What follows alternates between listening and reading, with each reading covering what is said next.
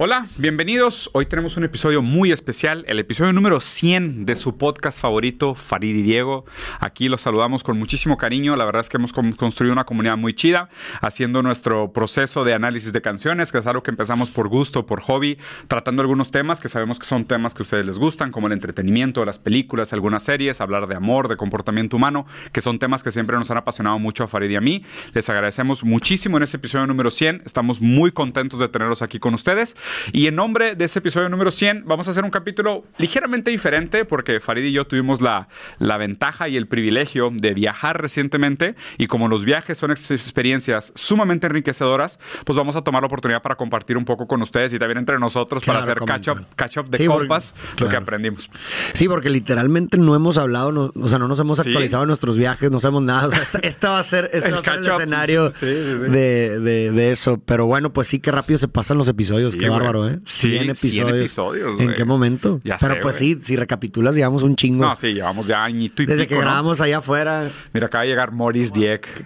¿Qué, ocupas? Ah, ok. ¿Tú a dónde te fuiste? O sea, ¿tu viaje cuál fue? ¿Cuándo te fuiste y cuántos días te fuiste? Me fui el 3 de enero. Ajá. Me fui del... O sea, luego, después de Año Nuevo, güey. Sí. Órale. El 3 de enero y, regresé hasta el 21 de enero. ¡Madres! Sí, fueron bastantes días. Te fuiste y fuimos a primero a Estambul, luego de Estambul nos fuimos a, Israel, a Tel Aviv, después estuvimos pues, pues Palestina, ¿sabes? Por ahí. Luego nos fuimos a Jordania, luego de Jordania a Líbano, y del Líbano ya de regreso. Madrid, sí. Oye, ¿y qué motivó el viaje? O sea, ¿tuvo una causa específica? Pues el motivo principal del viaje fue ir a la tierra de nuestros ancestros. Ese fue el motivo principal. Yo tengo eh, de parte de mi, de mi papá, mi bisabuela es de Palestina, mm. es de Belén, literalmente. No, no mames. Y, y de todos los demás, prácticamente, son del Líbano. Eh, de diferentes pueblos del Líbano. Sí. De Sagle, por ejemplo, fuimos ahí, al pueblo de Sagle, ahí de ahí es mi bisabuelo de parte de mi, de mi mamá. Y pues el motivo principal era conocer de dónde eran, de dónde venimos. No, porque bueno, obviamente si te vas más atrás, pues a lo mejor son otros lugares, pero por lo menos la última, la última migración fue de mexicana fue de ahí. Fue de ahí, exacto. Entonces eso es lo que motivó y ya pues todas las demás zonas las escogimos por contingencia, ¿sabes? Por saber que está cerca, que vale la pena ir. Y obviamente por interés. Pues fuimos a Jerusalén, pues obviamente es, pues, ya estás allá. Líbano está pegado a Palestina, slash Israel, dependiendo del punto de vista. Oye, que, ese, que, ese, tema, ¿qué onda, güey? No, y, y ese es el detalle, que la verdad el viaje estuvo fuerte porque pues sí nos empapamos naturalmente de todo, ¿no? De todo el conflicto, de todo lo que pasa. O sea, es, es, táctil, o sea, es tangible mientras estás allá. Exactamente. Y, digo, pues es, inevitable que no te interese saber. sobre todo siendo el origen de tu familia, güey. Y, y, aparte porque pues lo estás experimentando, o sea, de repente estás ahí y pues, pues hay zonas controladas por Israel y luego, pero viven palestinos, entonces como que, pues si, si sientes como que cierta tensión que naturalmente te hace interesarte a ver qué es lo que está pasando aquí. Si me explico por qué. Y pues, pues empiezas a escuchar, te empiezan a contar y empiezas a entender y pues sí, la verdad es sí, es, de, sí está la chingada. o sea, ¿de quién escuchaste la historia de lo que está pasando? Escuché de parte de palestinos, eh, principalmente. Un, por ejemplo, un, un, guía que tuve era palestino cristiano. Uy. Y él, pues básicamente, él nos hizo un tour por Nazaret, por no, por Nazaret no, ese fue otro tour. Eh, con él fuimos a Belén, a, Palestina, mm. y, y él hace cuenta que nos dio el tour por ahí y platicamos pues mucho, le hice algunas preguntas al respecto y más y me platicó. Bien. Eh, como, que, como que parte fundamental del conflicto es quién tiene derecho a esas tierras, ¿no? O sea, quién, quién, tiene, quién tiene el derecho originario a esas tierras. El, detalle es que real, el, el bueno, a ver, por lo que me dijeron a mí, yo claro, porque es un tema muy complejo. sí, sí, totalmente. Alguien más puede eh, a lo mejor corregirme, lo que tú quieras, pero por lo menos la información que a mí me dieron, ya ve tú a saber si está bien la información o no. Pero por lo que yo entendí fue que toda esa región era Palestina Mm. Prácticamente hasta, porque ah, históricamente hay que entender algo, ¿no? Estaban los, eh, no sé, en el antiguo, en los años del Antiguo Testamento estaban los judíos ahí. Eh, posteriormente, pues viene el Imperio Romano y toma ese lugar, y destruye el templo de Jerusalén, ¿verdad? Barre por completo por ahí. Y después llega el Imperio Otomano. Y el Imperio Otomano estuvo muchísimos años ahí. Claro. El Imperio Otomano es musulmán. Entonces, pues, eh, y el Imperio Otomano se disuelve hasta después de la Primera Guerra Mundial. Sí, claro, dura O sea, muchos tiempos. Muchos años. Entonces, en mil, no sé cuándo termina la Primera Guerra Mundial, pero el, imper- el Imperio Otomano se une a Alemania, Mm. ¿verdad? En la Primera Guerra Mundial pierde ese bando la guerra y como siempre, pues se disuelve el imperio, pero las regiones empiezan a- a estar bajo ocupación aliada. Claro, Entonces, Palestina eh, queda bajo dominio inglés.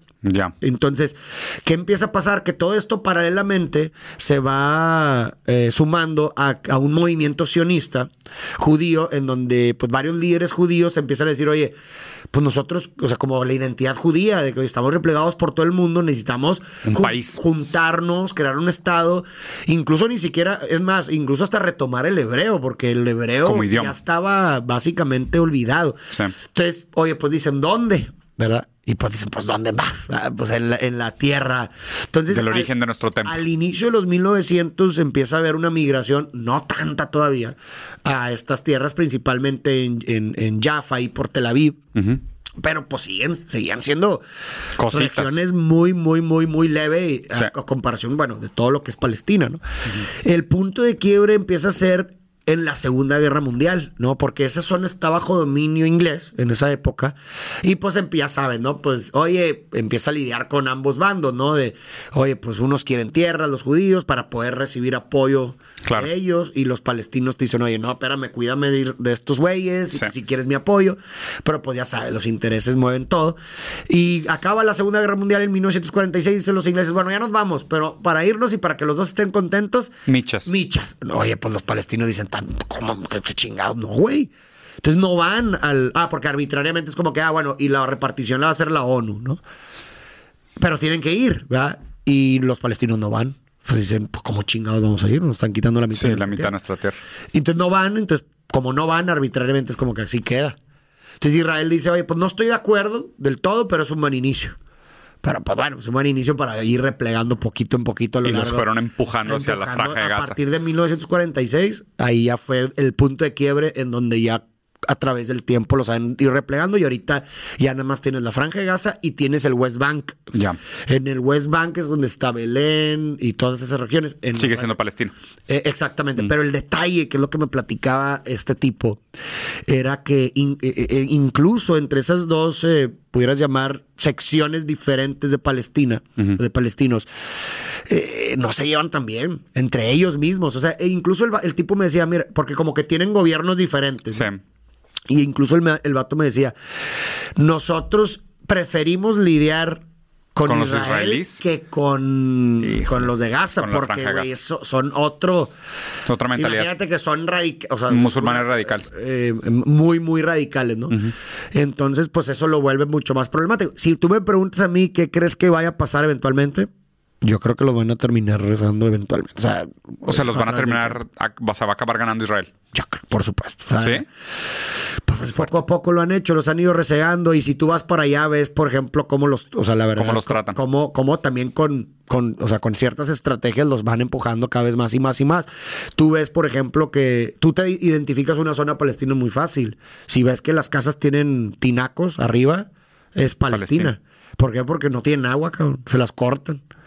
O sea, sí me explico. Entonces, Sí, es muy fácil eh, da- darte cuenta de eso, esa parte palestina. Y, por ejemplo, pues vas a Belén y, güey, Miseria. no, no, no, no, no, esto no va... Miseria pues sí, total. Es, miseria, ¿no? Sí, claro. Y por otro lado, Israel recibiendo dinero de Estados Unidos a diario, güey. O sea, porque Y- es una zona estratégica demasiado importante para la expansión del imperio anglo, güey. Y, y ver las diferencias de las ciudades y todo. O sea, Sí, sí. eventualmente yo creo que. Y digo, pues eh, van, migran, poco a poco migran y migran. O sea, yo creo que. Y, y ese es el detalle, que se vuelve un tema muy complicado porque. Pues muchos se aferran más que nada por lo que yo he entendido a Jerusalén. ¿va? Jerusalén es, Es la tierra santa, sí. tierra de las tres, güey. Sí, sí, sí. No, yo- en mi punto de vista, y me podrán mentar la madre, ¿va? pero en mi punto de vista lo que yo sentí es que a lo mejor los, los que más vale madristas un poco en el tema son los cristianos. Ya.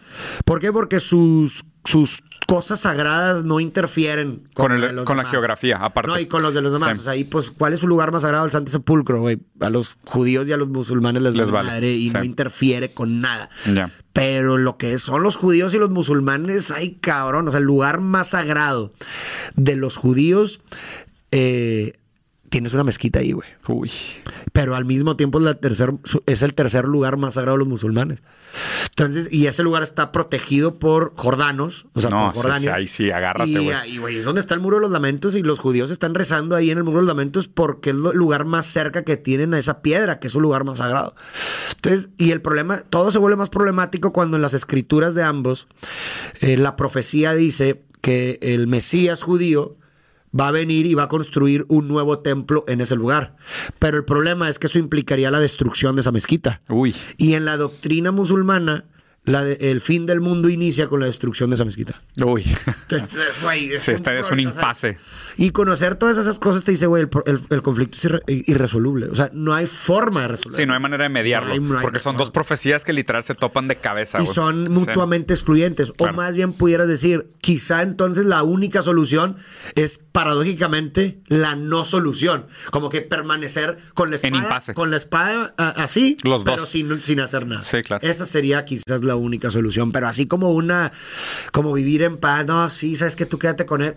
Imposible. Qué fuerte, Imposible. ¿no? No, y aparte, y son dos religiones, o sea, fuertes en el sentido de, aunque el grupo, pues, si, fue- si lo hubieras numérico de judíos es relativamente pequeño comparado con el número de musulmanes en el mundo, Correcto. pues es una religión muy ferviente, o sea, muy ortodoxa, con una práctica muy ritualística y muy Sí, arraigada y llena de tradiciones y capas y capas significantes que han construido, pues, imperios de comunicación, de negocios, o sea, la verdad es que, y, y el mundo musulmán ni se diga, güey, o sea, el mundo musulmán también es ahorita es poderosísimo, güey. Entonces, Exactamente. es- está más fuerte pensarlo así porque es un conflicto que aunque regionalmente parezca pequeño, las Sí, no, implicaciones no, son, gigantescas. Claro, güey. O sea, Está cabrón. porque no solo, a ver, hay que entender algo, no Eso- esos lugares no solamente son sagrados así para los, para los palestinos que están ahí, o los árabes que están ahí, o los judíos que están ahí, no, es para todo Toda el la comunidad. árabe, güey. Sí, sí, sí, y por eso son muy solidarios, por ejemplo, con Palestina y los lo- lo- lo- y, y los de- tratan de defender, Claro. porque es, es una solidaridad, o sea, somos totalmente. todos, es- es to- somos todos los árabes, ¿sabes? Claro, güey. Y digo, si fuera, o sea, si fuera realmente solo esos intereses, también a lo mejor, Sí, te la pongo así, si fueran realmente solo esos intereses, yo te diría que sí tiene solución. El problema no es ese. Claro. El problema es que Israel está demasiado apoyado por la OTAN, por los intereses de Inglaterra, por los intereses de Estados Unidos, y eso mueve la báscula descomunalmente. Por- por- por supuesto. O sea, simplemente por lo que dices, de que o sea, les cortan el agua. O sea, Palestina en muchos sentidos se comporta como una gran prisión al aire libre, Claro, güey. sí. O sea, por lo que dices, ellos están completamente a la merced de lo que quiera hacer con ellos el Estado de Israel, güey. Y eso termina también pro- provocando o afectando a muchos otros países aledaños. Por ejemplo, Líbano, güey, Claro. Líbano es una tristeza, cabrón. O sea, Sí. neta, es un país en depresión económica, güey. Los bancos cerraron, no hay bancos, güey. Tienen luz ciertos días del, del- del- de la semana. Eh, o sea, está, no, no, no puedes pagar en ningún lugar con, no, no Con te tarjeta. con tarjeta de crédito en ningún lugar. En ningún Solo lugar. efectivo en todos lados. En- y, ajá, y, y, pues no puedes tampoco sacar dinero porque no hay bancos. Entonces, tú- o sea, tú como turista, pues ten- tienes que llevarte dólares, o, de- de- o sea, y tener, pues bueno, con eso vas a pagar, pero si no, pues ya, ya te amolaste. O sea, Qué tienes que conseguir en el mercado negro, por otro lado, oye, Claro. es- digo, no mercado Tipo negro de en cambio, sentido, sino por. Sí, tipo de cambio de calle. Y de calle, oye, pues consígueme sí, libra, digo, liras, digo, libanes, libanesas. Libanesas. ¿Cuánto tiempo estuviste en Líbano? Estuve días. cinco días. güey. Cinco días en Líbano. sí. Órale, o sea, y te tocaron días sin luz. El problema es que yo me enfermé. Cuatro, o sea, de esos cinco días me enfermé tres, güey. En Líbano. En Líbano. No es cierto, Farid. Y ¿De no, qué te no enfermaste? salí del, no salí de lo cuarto. ¿De qué te enfermaste, güey? Me dio diarrea. cabrón. Neta, por la comida. No, no en Líbano, o sea, cuando llegué a Líbano ya estaba enfermo. O sea, Ya te, sí, sí, ya sí. te está dando la chingada. ¿Y, por la comida o qué fue? O sea, yo creo que comí algo, pero neta, nunca Mal. me había dado eso. Y neta, es, es incapacitante, ¿eh? Sí, o sea, sí, de verdad, no Sí, me puedes, moví de no, la puedes ar- cama. no puedes separarte cinco metros del baño. No, y, de- y eso es lo de menos, te sientes sujeto, o sea, tienes claro. fiebre, sudas. o No, sea, pues te deshidratas, güey, barres, barres tu flora intestinal, güey. No hay, o sea, no, no, no puedes salir. Y te sientes, o sea, no. Sí, sí, sí, claro. Entonces, eso fue un, un problema. Digo, sí pude al final aprovechar. Fuimos a, a- una, a unas montañas con nieve. Impresionante los cedros del Líbano. No, sí vi los videos que las fotos que estabas posteando se veían Y ese fue el, único día que pude, pero la verdad creo que lo aproveché bien. Pero sí me dio un glimpse, o sea, sí pude conocer la ciudad mientras iba para allá y ver el Qué cadero y conocer, Morir me platicaba también. Pero el problema es que mucho de eso, digo, obviamente ha sido una suma de factores, pero mucho del, del- del problema que ha llevado al Líbano en la ruina, pues una variable que influye es que precisamente lo que tú mencionas, a falta de como, como, que los libaneses se enojaron mucho o como que se resintieron mucho al mundo occidental. Porque, güey, pues como que todo mundo ante la injusticia que, pues bueno, desde su punto de vista están cometiendo En Israel, en Palestina. en Palestina y demás.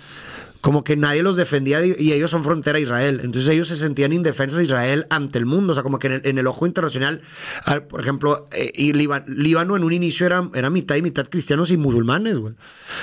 Y como que el, el mundo cristiano o el mundo que es occidental, Occidental. era- Los abandonó. lo- les valía madre lo que les estaban haciendo a los cristianos.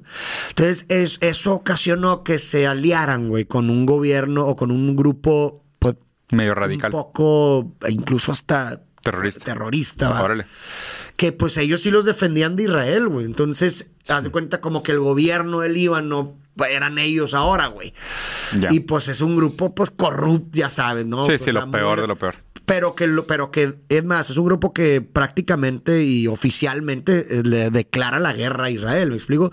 Incluso, a ver, si tú vas al Líbano y tienes el pasaporte sellado de Israel, no te dejan entrar, güey. Hasta ¿Neta? la fecha. Nosotros nos lo, nos lo revisaron todo Arduamente. el pasaporte, así de que todas las hojas. O sea, tuviste que ir al Líbano antes de ir a Israel porque si no, no entrabas. no, yo fui después. ¿Y cómo lo hicieron, güey? Pues, Es que Israel no te firma, No te sella. el pasaporte, te da una hojita que tú tiras. Ah, Entonces, a pero- lo mejor justo por eso.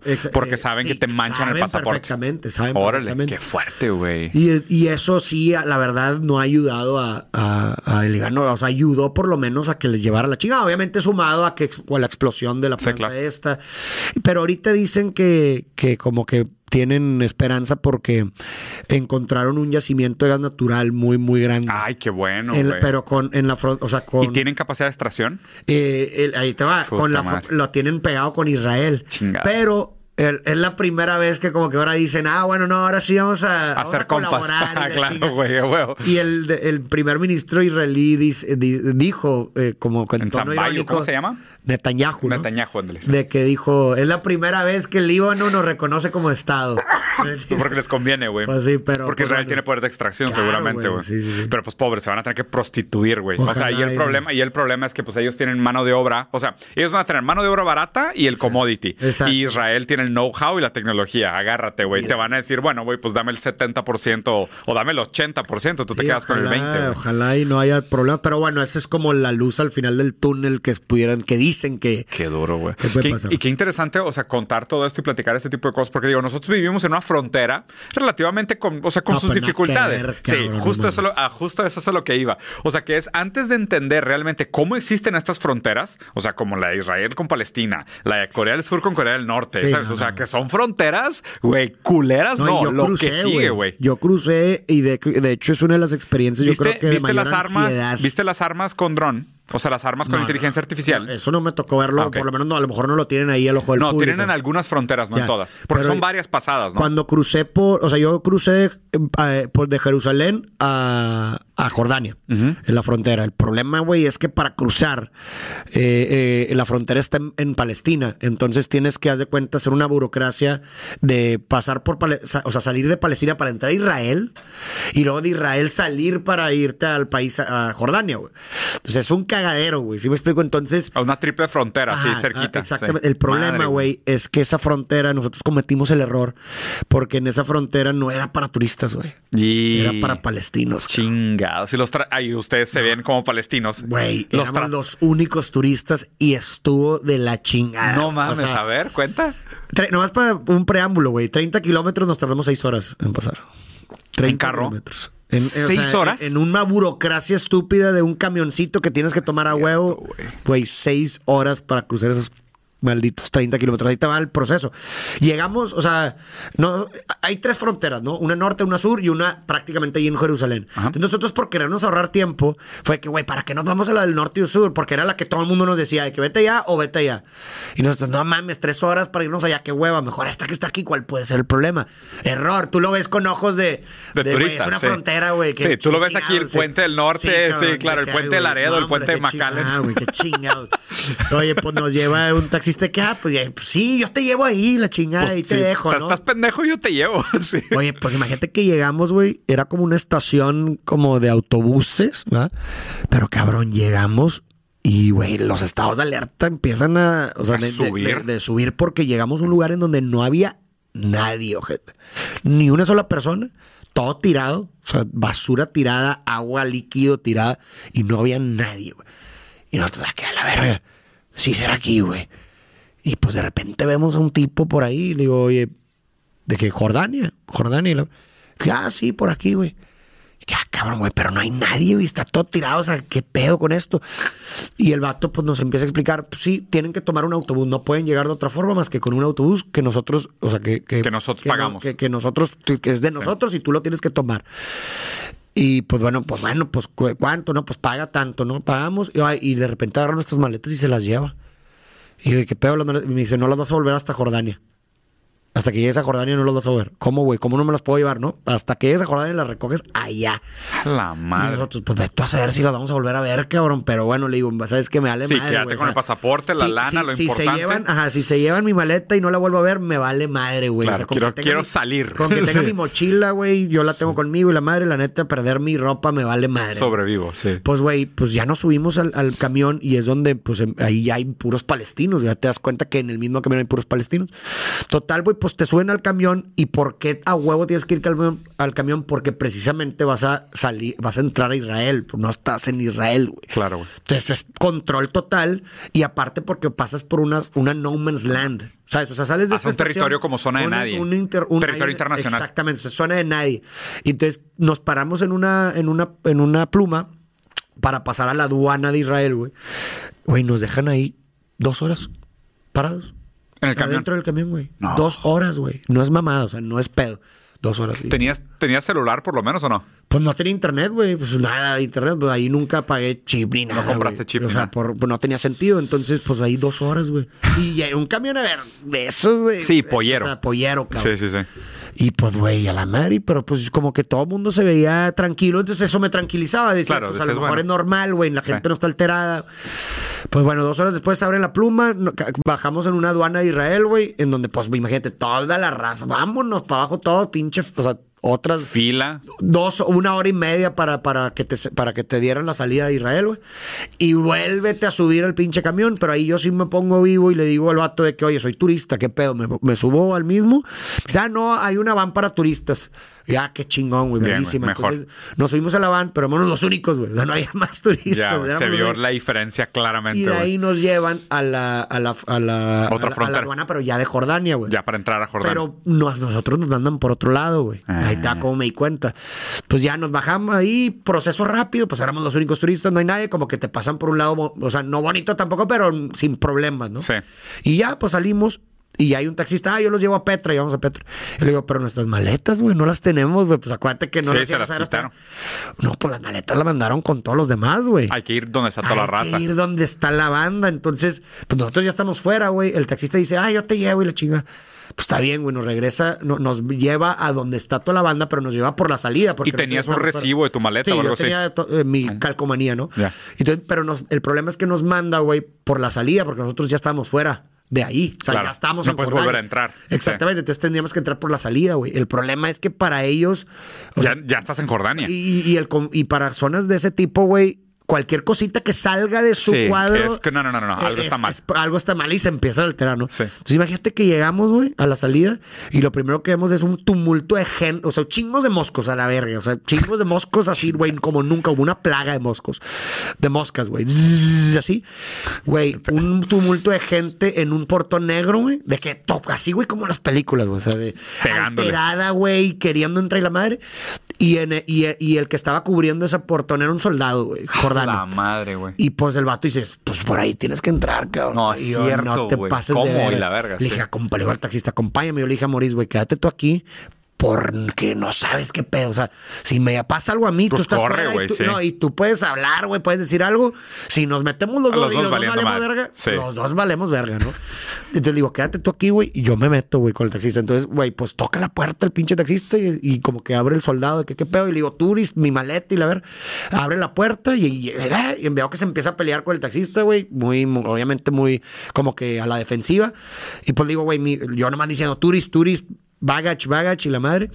Y me ok, está bien, güey. Y me deja entrar yo, puta huevo. Pero, güey, eso lo tuve que repetir como cuatro veces porque había como Pasar cuatro checkpoints. checkpoints, No ¿verdad? jodas, que estaba pasando al revés para poder, hasta que, güey, hubo un punto en donde ya le dijeron al taxista, tú ya no puedes entrar, quédate ahí. Güey, me dejaron solo, cabrón. No mames. Y le digo, bueno, ¿a dónde voy? Y el soldado me dice, allá están las maletas, güey. Puta, güey, pues solo, güey, a la ver, güey. Yo, mi ansiedad, nivel. Sí, nunca. A la madre, nunca, güey. Sí. Llega un cuarto, güey, con chingos de maletas, güey. O sea, pero. Sí. Cabrón, una, o sea, Una eh, montaña. ¿Cómo encuentro la mía, cabrón? O sea, deja tú la mía, la de los tres, güey.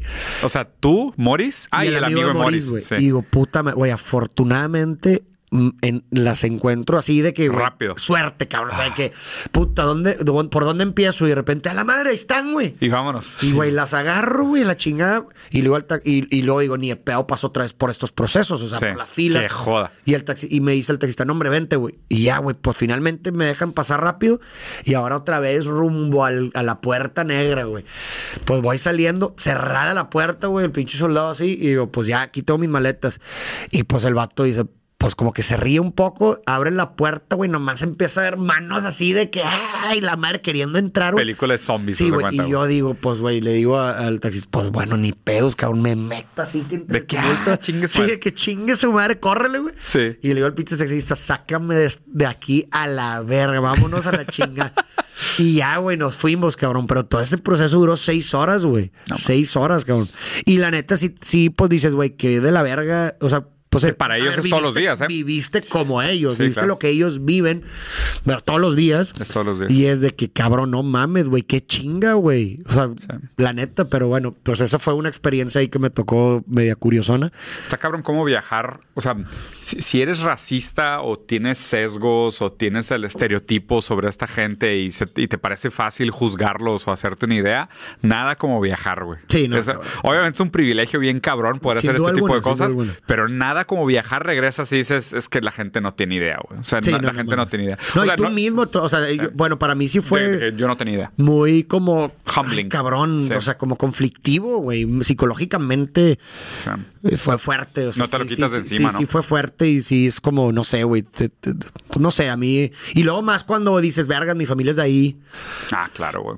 como que sí me deja un sabor de boca ¿Ya habías, ya habías Tristón. pensado sobre el conflicto Palestina-Israel antes? La verdad no, güey. O sea, sí, lo conocía muy superficialmente. De redes, no, no, sí. de re- o sea, de, o de una vez cuando fui a Qatar conocí a un tipo eh, mexicano, se llama Paulino. Un saludo a Paulino si llega a escuchar este podcast. Pero él, él, él me, me platicó un poco porque él es un mexicano, güey, que estudió estudios islámicos. Ya, entonces te sabe En- muy bien en- la historia. yo creo que es el único, creo que me decía que creo que es el único mexicano graduado de la Universidad de Qatar, güey. O sea, Órale. Estudió allá, güey. Qué algún chido. tema así.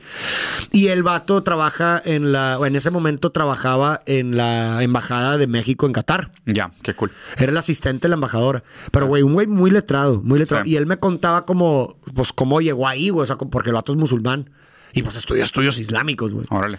Y el vato me contaba que precisamente fue por, porque fue a Palestina cuando estaba morro de que 18 años y que, güey, ese pedo lo, No, no te lo como que lo choqueó y a Órale. partir de ahí eh, se pues güey se, se hizo o sea, musulmán y aparte pues como que muy consciente de ese tema me imagino que todos los, musulman- los musulmanes han de estar Sí. conscientes Mucho de ese más tema conscientes y me platicó haz de cuenta un poquito del, del- de ahí güey Güey, qué raro. ya. O sea, qué raro timing, porque, o sea, neta, neta, y historia real, ¿eh? Ahorita estoy pasando por un proceso que todavía no sé si lo voy a aceptar, pero me invitaron de una agencia de Israel para ir a pasar 10 días en Israel, que es un proyecto, creo que se llama Liberty, si no me equivoco, eh, donde hacen una selección de figuras públicas internacionales y te invitan a pasar 10 días en Israel para contarte la historia del conflicto. O Órale. sea, yo sé que es una agencia de PR que de seguro te tratan de como de... Pues, pues, claro, te van a claro. contar Sí. una versión de la historia, Sí. ¿sabes? Entonces, y, y sinceramente me lo he estado debatiendo mucho si ir o no ir. O sea, hasta tengo el proceso medio en pausa de que he perdido los deadlines de, de llenar el formato. sí. Pero, güey, o sea, te pagan todo, te llevan patrocinado y la no, madre. es que tienen mucho. A ver, yo, Tel. Aviv, yo estu- fui a Tel Aviv. Está cabrón. No mames. Otro pedo, cabrón, Güey, o sea, muy qué cabrón. diferencia contra lo que está a kilómetros de distancia, güey. por Es que ese es supuesto. el pedo, güey. Eso para mí es lo que siempre ha sido traumante. Digo, a ver, nosotros tenemos una noción muy fuerte de la desigualdad porque tenemos fronteras dentro de propias ciudades. sí, sí, sí. O sea, muchas veces claro. cambias un par de calles y te das cuenta a nivel Por socioeconómico supuesto. y dices, ¿cómo puede ser que exista una colonia tan opulenta al lado de una colonia tan miserable, güey? Pero allá, o sea, es, es, es igual, pero son países y creo que la diferencia es todavía peor, güey. Claro, no, güey. Sí, Sí, no, y es abismal, abismal. sí, sí. Y o sea, está Louis Vuitton a cinco cuadras, güey, de casas de Tejabán, güey. Y luego, o sea, pero lo, lo- lo interesante también es que muchas veces, la, o sea, y creo que por ahí va, radica la verdadera esencia de todo esto y donde nos creo que nos debemos de enfocar, porque me lo decía el palestino este, como también un, un- guía judío que, que me hizo un tour ahí en Tel Aviv, digo, perdón, Sí. en, sí, en Tel Aviv, Eh, la mayoría de la gente, güey, no qui- quiere vivir en paz, cabrón. Claro. los- Independientemente de su religión, El- su sí, creencia, su lugar. sí. Exactamente. O sea, el, el- el problema es la. Es- son los La gobiernos, política, los líderes, güey. Sí, los intereses económicos, y, y grupos muy, muy radicales. Pero muy poderosos. Pero muy poderosos, eh, minóricos. Pero, güey, el, el vato este, el que me dio el tour, eh, se llama Isaías. Un saludo, digo, nunca lo va a ver, güey, pero saludos. Isaías. Me decía, güey, nosotros me vale madre, güey. Sí me explico, o sea, me vale madre. Yo quiero vivir en paz, güey. Este, yo no tengo ni, o sea, sí me explico, o sea, Sí, no- cuántas no odio vidas. a la- a la- a Claro, los judíos y la Cuántas vidas, cuántas familias rotas, cuánto sufrimiento, es cuánto el- dolor, Sí, güey. y, y eso es el gran problema, que a veces eso termina, termina perpetuando pues esa, esa, esa, eh, pues los conflictos y la separación, porque también en Líbano, un local, güey, platicando también, pues, oye, qué pedo con, porque pues Líbano estuvo en guerra con Israel también hasta hace relativamente poco. Mm. Pues el pedo es que la gente también se queda con ese resentimiento y es difícil y, y necesitas a alguien que, güey, al chile se agarre los pantalones y ponga, al, o sea, ponga, ¿sabes qué? No más, o sea, ya no continúo con el resentimiento porque, pues sí, te decía, sí te decía el vato este. Alguien tiene que resignarse, dices. Exactamente, porque decía este vato, güey, si tú me preguntas, yo odio a Israel, decía. Mataron a toda la familia de mis amigos, güey, matando, mataron a mi familia. ¿Cómo no? Por, por- ¿cómo, ¿Cómo chingados no los voy a odiar, güey? Sí. Y es de que, puta, pues sí lo entiendes, güey, pero por otro lado es de que, puta, pues nunca vamos a Nunca acabar, güey. sí. Es bien complicado, güey. Sí, es fíjate, bien complicado. Hay, hay una película que, aunque sea, medio, aunque sea medio boba, hay una película que se llama Hero, donde sale este Jet Li, que es un actor famoso chino. Y es una película que habla sobre parte de la historia la integración de China, porque pues, China vivió durante Sí. muchísimo tiempo guerra civil interna, o sea, porque era un territorio demasiado grande, pero muy dividido. Y justo la historia de Hero habla del emperador que estaba en el reino de, de Qin eh, y estaba en conflicto con los reinos aledaños que eran Zhao, Shu y Wu y, Wei. eh, que hay, hay una novela bien famosa, El romance de los tres reinos, y después cómo pasa todo ese proceso. Pero justo el rey decía que las vidas perdidas en el proceso de unificación justificaban la paz a largo plazo. ¿Sabes? Como decir. Sí, sí, sí, lo- o sea, eh, y está bien raro, ¿no? Digo, no estoy diciendo que sea mi postura para nada, pero es como si mañana llega un güey y dice: ¿Sabes qué? Prefiero ahorita llegar, bombardear todo, matar todos los que pueda a la chingada, pero acabar con el conflicto. Sí. Sí, como O sea, el fin justifica los medios, ¿no? Exacto, medio, como el fin justifica los medios, pero decir de que es que esta, esta guerra cuentagotas nunca se va a acabar porque, como dices, lo único que hace es que todas las generaciones crecen con un odio profundo unas por ocha- otras, por un resentimiento que arrastran por decisiones que ellos no tomaron. Exacto, o sea, sí. tú ya naces inserido en el odio. Correcto. O sea, tú ya naces y todo a tu alrededor te dice odia Israel o odia Palestina y no tienes opción. O sea, ¿por qué? Porque es verdad. Creces en el dolor, en la pérdida, en el sufrimiento, en la sangre, en la muerte. ¿Cómo no los vas a odiar? Es imposible, ¿no? Entonces es, es raro pensar que sea cabible una solución de decir, mejor aniquila a una raza entera, pero para que las siguientes generaciones enteras no tengan que nacer con ese resentimiento, lo cual, a ver, güey, es monstruoso Sí, sí, es pensar monstruoso, así, güey. claro. Está cabrón. Está, está muy complicado, güey. Oye, pues y, antes de antes de cerrar, porque creo que vale la pena hacer este capítulo y luego hacemos otro el mío, güey, porque si no va a estar va a estar medio ¿Cuánto largo la plática. ¿Cuánto llevamos? 33 Pues a lo mejor sí podríamos ¿Sí? hacer el tuyo. O sea, acabar con esto y. O sea, con Ya la parte y empezar con el tuyo. Pues sí. largo de que es especial. Pues es por ser especial. Por bien, ser, pues sí. Pero antes, antes te quería preguntar, o sea, y- o sea, entiendo que hayan sido experiencias pues duras, como Sí. incluso traumáticas y la madre, pero algo que te hayas quedado así que tú digas de que, güey, no mames, esta experiencia sí estuvo muy cabrona y, o sea, en el sentido positivo, de que te haya dejado Sí, algo bien pues cabrón. digo, evidentemente los lugares, güey, o sea, sí, sí. eh, pues va- sí me dejó varias reflexiones, ¿no? O sea, como por un lado, la gran ironía, bueno, es mi punto de vista, seguramente mucha gente me va a funar, güey, pero como que se me hace una gran paradoja la cuestión religiosa ahí, en el sentido de que me Mm. parece que paradójicamente la gente ahí cree que está haciendo lo que Dios quiere que hagas, que, que- o sea, que, lo- o que lo Está que su actuando Dios, la voluntad de Dios. que- y que son los más adeptos y que Dios los quiere a lo mejor que a Más ellos- que los más otros. que los otros porque ellos sí cumplen bien cabrón. Pero lo que se me hace paradójico es que me parece que quizás todos ellos están atentando contra el fundamento de, de lo que sus Sí. profetas prácticamente dicen. O sea, eso, eso sí me sorprendió porque, güey, empiezas a entender estando ahí que la religión no deja de ser un teléfono descompuesto. Sí. O sea, la enseñanza fundamental es un teléfono descompuesto. Porque, a ver, ponte a pensar, güey, si yo te cuento una historia ahorita aquí y tú se la cuentas a alguien más, lo haces por dos mil años. Lo traduces. ¿Qué? Por eso, y lo haces por dos mil años. Sí. ¿Qué tan deformada va a estar mi historia principal, güey? Si, si eso sucede, güey, con historias actuales, güey, que... Con los yo- chismes. O, o seguramente si tú cuentas mi historia de la frontera ahorita, se la encuentras a alguien más en un mismo espacio y en una misma época, seguramente va a tener cosas diferentes. Ahora, ahora imagínate dos mil años, cabrón. Y con traducciones y la madre. ¿Y sabes cómo me di cuenta de eso? Porque finalmente las, las diferentes denominaciones cristianas que existen, porque si tú vas ahí a, Jerusalén te vas a encontrar con también conflicto. Ok, a lo mejor los cristianos no están en pedos con los musulmanes y así, pero están en pedos con ellos mismos. ¿Por qué? Porque, pues, güey, los lugares sagrados de los cristianos son para todos los cristianos. ¿Sí explico? Entonces Sí. hay nueve denominaciones cristianas, güey, que, Sí. que, oye, pues no se ponen de acuerdo, por ejemplo, en el Santo Sepulcro, que es el lugar más sagrado para todos los cristianos, y pues no están domin- no- y pues por lo tanto, como no se ponen de acuerdo, pues es un desvergue. ¿Por qué? Porque pues, oye, de repente llega uno, una denominación y dice, oye, voy a rezar, chi- sácate de aquí. Ah, bueno. Y luego llega en otra denominación, es un desmadre, o sea, es un descontrol. ¿Por qué? Porque pues como, no- como es de todos, no es de nadie. Entonces no hay, no hay una denominación que esté en control de eso y trate de poner dones. Es, de- es un desmadre, güey. Claro. Así lo sentí yo. Entonces, pero luego te das cuenta que muchas de las denominaciones son meramente por una cuestión de lenguaje, güey. Sí. O sea, porque, por ejemplo, pues tienes el Imperio Romano, que el Imperio Romano pues eh, fue, lo, fue el primer imperio cristiano. Sí. Pero el Imperio Romano crece tanto que se separa en dos, que es el Imperio Romano y el Imperio Bizantino, ¿no? El Imperio Romano del Este. Sí. Entonces, si te fijas, la separación del imperio Produce. crea dos denominaciones cristianas diferentes, que es eh, la religión católica romana y la religión griega ortodoxa, cristiana griega ortodoxa, Sí. que eso es en donde estuvo allá y nosotros es donde estuvo acá. Y luego tienes denominaciones donde no cambiaron el idioma, sino que dejaron la, la- la Biblia con, la, Original, la- con en- la- en arameo, ¿no? Con el arameo original y actualmente sí, esa denominación sigue hablando en arameo y dicen, oye, no, es que si ustedes leen realmente la Biblia en el idioma original se van a dar cuenta Que están equivocados en su interpretación. Ya. Sí, así es, todas las denominaciones. así. Sí, claro. Y dices, vergas, o sea, nos estamos peleando. Y, y por eso te digo que va, me parece que paradójicamente atentamos contra el fundamento de las religiones, porque las enseñanzas, para mi punto de vista, fundamentales, son muy claras, güey. No hagas esto, no. Son de paz, sé de bueno, amor, güey, sí, de empatía. Es- esos son los fundamentos, ¿va?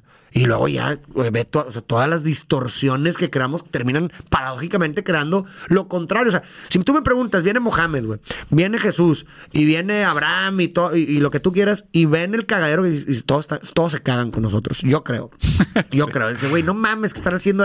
no En mames, nuestro es- nombre. Sí, cabrón. oye, Sí, en mi nombre estás matando. ¿Quién te crees, güey? Sí, o sea, cabrón, o creo sea, yo. sí, Pero bueno, eso por un lado. Por otro lado, este, algo que me gustó un vergo, fue Petra, güey, a la madre. O sea, sí, fue una experiencia Ah, la, la que está, está como en la, en la piedra, ¿no? En la De- pie- en las- impresionante. ¿Te tocó lluvia? O sea, No, llovió. No, güey, me tocó con madre. Qué bueno, güey. Y- Porque dicen que cuando llueve se pone cabrón, ¿eh? Porque se inunda, güey. Sí, pero no, ahí me, tocó con madre. Estambul, güey, creo que me sorprendió muy cabrón. Estambul, se- creo que puedo decir que es una de mis ciudades favoritas. Órale. Me encantó, cabrón. Me ¿Sí? encantó Estambul. Está cabrón. Qué chingón. Y la última reflexión, güey, más que nada es lo de mis ancestros. O sea, creo que Mm. sí me puse a pensar estando ahí, güey. Y fue un acto simbólico porque nosotros, un- un- la historia de mi bisabuelo es un poco triste porque él sale de, de Líba- de Líbano eh, y, y su mamá, eh, pues no quería que se fuera, güey, evidentemente. Porque decía, no vas a volver, güey, ya no te voy a volver. Mm. Y dice, para que veas que sí voy a volver, así como seguro, me voy a llevar a mi hermana conmigo. para que veas que sí voy a regresar. Entonces se vienen para acá, güey. Y nunca más pueden volver, jamás, nunca más. Entonces mi, mi tatarabuela se quedó sola el resto de su vida. Y para mi bisabuelo fue muy triste y muy difícil durante el resto de su vida No como lidiar con promesa, eso porque sí. no cumplió la promesa y nunca más pudo volver. Y ni ¿Y siquiera por qué no pudieron volver?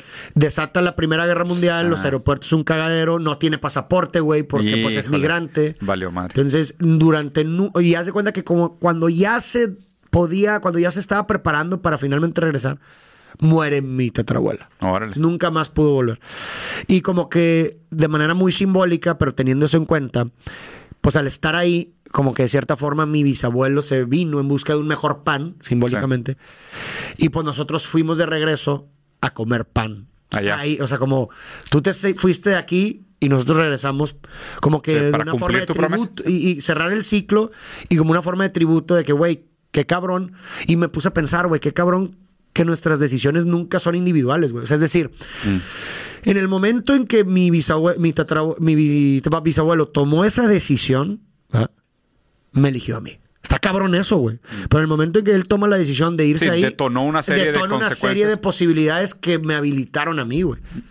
Y es como raro, güey, porque es como si estuviera, como si, si existiera esta, esta latiz interconectada que nosotros no somos capaces a lo mejor de percibir de Claro. forma así eh, por nuestra capacidad de sentido, pero que a lo mejor en, en ese momento que toma decisión es como, pum, o sea, como posibilitándote a ti, a ti tus posibilidades, lo que pudiste Sí, claro. ser, ¿no? Es como reconocer todo aquello que te produce. Exactamente, güey. Y que finalmente también te agarra un poco de responsabilidad de decir, las decisiones que yo tomo, güey, Producen. Ah, eh, posibilitan ciertas posibilidades, vaya la redundancia, Sí. para las otras personas que Claro. van a venir de mí, güey. Sí, inmediatamente cuando tienes un hijo, tienes, te cae ese saco durísimo, Exactamente, güey. güey. Sí. Exactamente. Está- o sea, no sé, güey. O sea, como que me, me hizo estar consciente bastante, tenerlo muy presente eso. De cómo somos colectivo. Cómo, cómo mis decisiones van a afectar de manera que yo no puedo dimensionar, güey, a, a- a mis allegados, a mi Sí. sociedad, a mi Igual que cabrón. tus decisiones están afectadas por generaciones Exa- anteriores igual que mis y decisiones familiares están- y allegados. Sí, exactamente. O sea, ningún mérito es individual. Claro. O sea, pero ve, incluso, o sea, yo te, yo creo que la reflexión también está chida extenderla al modo del lenguaje, de cómo, por ejemplo, el pan se volvió un objeto simbólico en tu historia. Sí, claro. ¿Sabes? O sea, que no es un objeto simbólico universal, pero es un objeto simbólico en tu campo semántico. O sea, en las palabras que Sí, a ti te significan, Claro. que a ti le han sentido a tu historia, güey. Pero por eso justo es raro, ¿no? Como, o sea, aún el pensarse individual es una gran tontería, porque las palabras que usas para Sí, pensarte te no son dieron. tuyas, güey. So- so- son heredadas, güey. Entonces, es- o sea, hasta cuando nos pensamos, nos pensamos con herramientas de otros. Entonces Exacto. es, pues aún pensarte a ti lo haces a través de otros, ¿no? Aunque sea indirectamente, pero es intersubjetivo. Sí, y en, y en ese sentido puedes llegar, o bueno, yo llegué como a esta premisa de que, güey, yo, o sea, obviamente de una forma poética, ¿verdad? Pero Sí. yo no soy yo. Yo soy, o sea, gran parte de mí, yo soy la suma de todos las, ¿sí me explico? De, Claro. mi bisabuelo, o sea, mi bisabuelo, pues yo, yo soy mi bisabuelo de Sí. cierta forma. Qué chingón. ¿Sabes? Y soy mi bisabuela, que también estuvo en Belén, soy todos mis ancestros, soy Sí. todas las No, decisiones y- que tomaron ellos. Y está cabrón toparte con ese camino de migajas de pan, ¿no? O sea, ver, como, creo que mencionaste, ¿no? Que viste un lugar, me acuerdo que postaste una foto Ah, sí, y dijiste, güey, qué peor que este lugar tiene el mismo apellido, güey. Es de que, güey, a lo mejor aquí pasó algo, ¿sabes? Exactamente, sí. sí. Sí, sí, claro. Exacto, A mí, a mí me pasó, eh, cuando yo fui a estudiar a Torino, en Italia, fui por las mismas razones. O sea, yo me fui al norte de Italia porque de ahí es, es el origen de mi familia, güey. Y fui por, la misma, por el mismo motivo, porque yo me acuerdo que a mí me dijeron que había un hotel que era Casa Giordani, que es el apellido de mis abuelos, este, en, en, en, en Mantova, en el norte de Italia. güey. Entonces yo me acuerdo que iba a encontrar eso. O sea, era de que, güey, si hay un hotel con el apellido de mi familia, pues tengo que ir a ver. Claro, ¿sabes? güey, y, está, y está cabrón porque eso de alguna manera te ubica en el mundo, ¿no? De decir... Hay, hay migajas de pan que me constituyen. Oye, y otra cosa que te iba a preguntar, güey, porque esto, o sea, esto llevo, o sea, todo este año pasado lo sentí demasiado y ahora con Japón otra vez. ¿No, no te dio este sentimiento de lo abrumador que es, que es del tamaño del mundo? Sí, no mames. Güey, Sí, sí. te lo juro que a mí últimamente lo traigo demasiado tatuado en la cabeza de que, o sea, hasta, hasta me da cosa cuando me preguntan de que, ah, co- conoces, no sé, conoces Japón. Y es de que, Pues no. O sea, conozco como Sí, sí, sí, 50 claro. calles de. Tokio y otras 30 de no sé dónde. Pero así que tú digas conocer Japón, no, güey. o, sea, o sea, ya me da miedo decir ese tipo de cosas porque, o sea, es que bien fácil decir conoces París. Pues sí, o sea, sí, fui a los siete lugares turísticos que te dicen claro, que tienes que ir a huevo. Pero eso es conocer París. Sí, no has Y- vi- no vi- no has vivido No, has ahí, vivido nada. ¿sabes? O sea, por ejemplo, ¿cuánta? Y la neta, ponle que 99% de la gente que va a hacer el tour que tú hiciste no pasa la experiencia de la triple frontera. No, no, por supuesto no. ¿Sabes? Entonces es como que, güey, co- conoces. Pues sí, no. O sea, o sea, o sea, te- conociste una parte, te tocó vivir una parte, pero ya el decir conozco suena Claro. casi como prepotente, ¿sabes? Como de claro, güey, domino de que, ay, güey, no, no mames, baja, el mundo es demasiado grande, güey. Sí, Está y creo que a veces normalizamos como por nuestra época y por los avances, como, ah, sí, güey, pues vas a un lugar y en una, en, Palomeas. una, en una hora estás ahí, la chingada, pero, güey, ponte a pensar Sí. que realmente es, imp- o sea, es- es impresionante que en el otro lado del mundo haya esto, esta gente. ¿no? Todas O sea, estas complicaciones, esta verdad. burocracia, estas es- distancias. exactamente, o, sea, es- eh, o sea, pareciera, o sea, ponte a pensar, en- pon- ponte en los zapatos de, pues, eh, De una persona que tenga familia en los dos no, lados. Y grupos que descubrían, no. güey, que iban a una tierra y a la madre, güey, o sea, ¿qué pedo? Aquí hay nieve, ¿qué chingados es esto? o cuando Sí. llegaron los europeos aquí a América, de que viceversa, ¿no? Tanto Sí. los grupos nativos de aquí, de que, ¿qué? ¿Qué, güey? ¿Qué, qué barcos? Sí, sí, sí. ¿Quiénes son ustedes, güey? ¿Sabes? Y- y viceversa, ¿no? O sea, como que eh, no- ya normalizamos mucho, por, obviamente por la conectividad, pero no deja de ser impresionante eso, bueno, Sí. a mi punto de vista. A fíjate que últimamente me trae, me trae muy como curioso las dos definiciones del concepto de globalización. Y Bruno Latour tiene un libro donde analiza muy bien el significado geopolítico de globalización en sus dos usos clásicos, ¿no? O sea, hay globalización en el sentido de una sociedad global donde las diferentes culturas pueden coexistir. Eso es globalización y es, es un uso perfectamente Exacto. empleado de la palabra globalización. O sea, el mundo global es eso. Pero por otro lado, globalización también es el dominio hegemónico de una cultura y su 100%. imposición sobre las otras. güey. 100%. Eso también es globalización.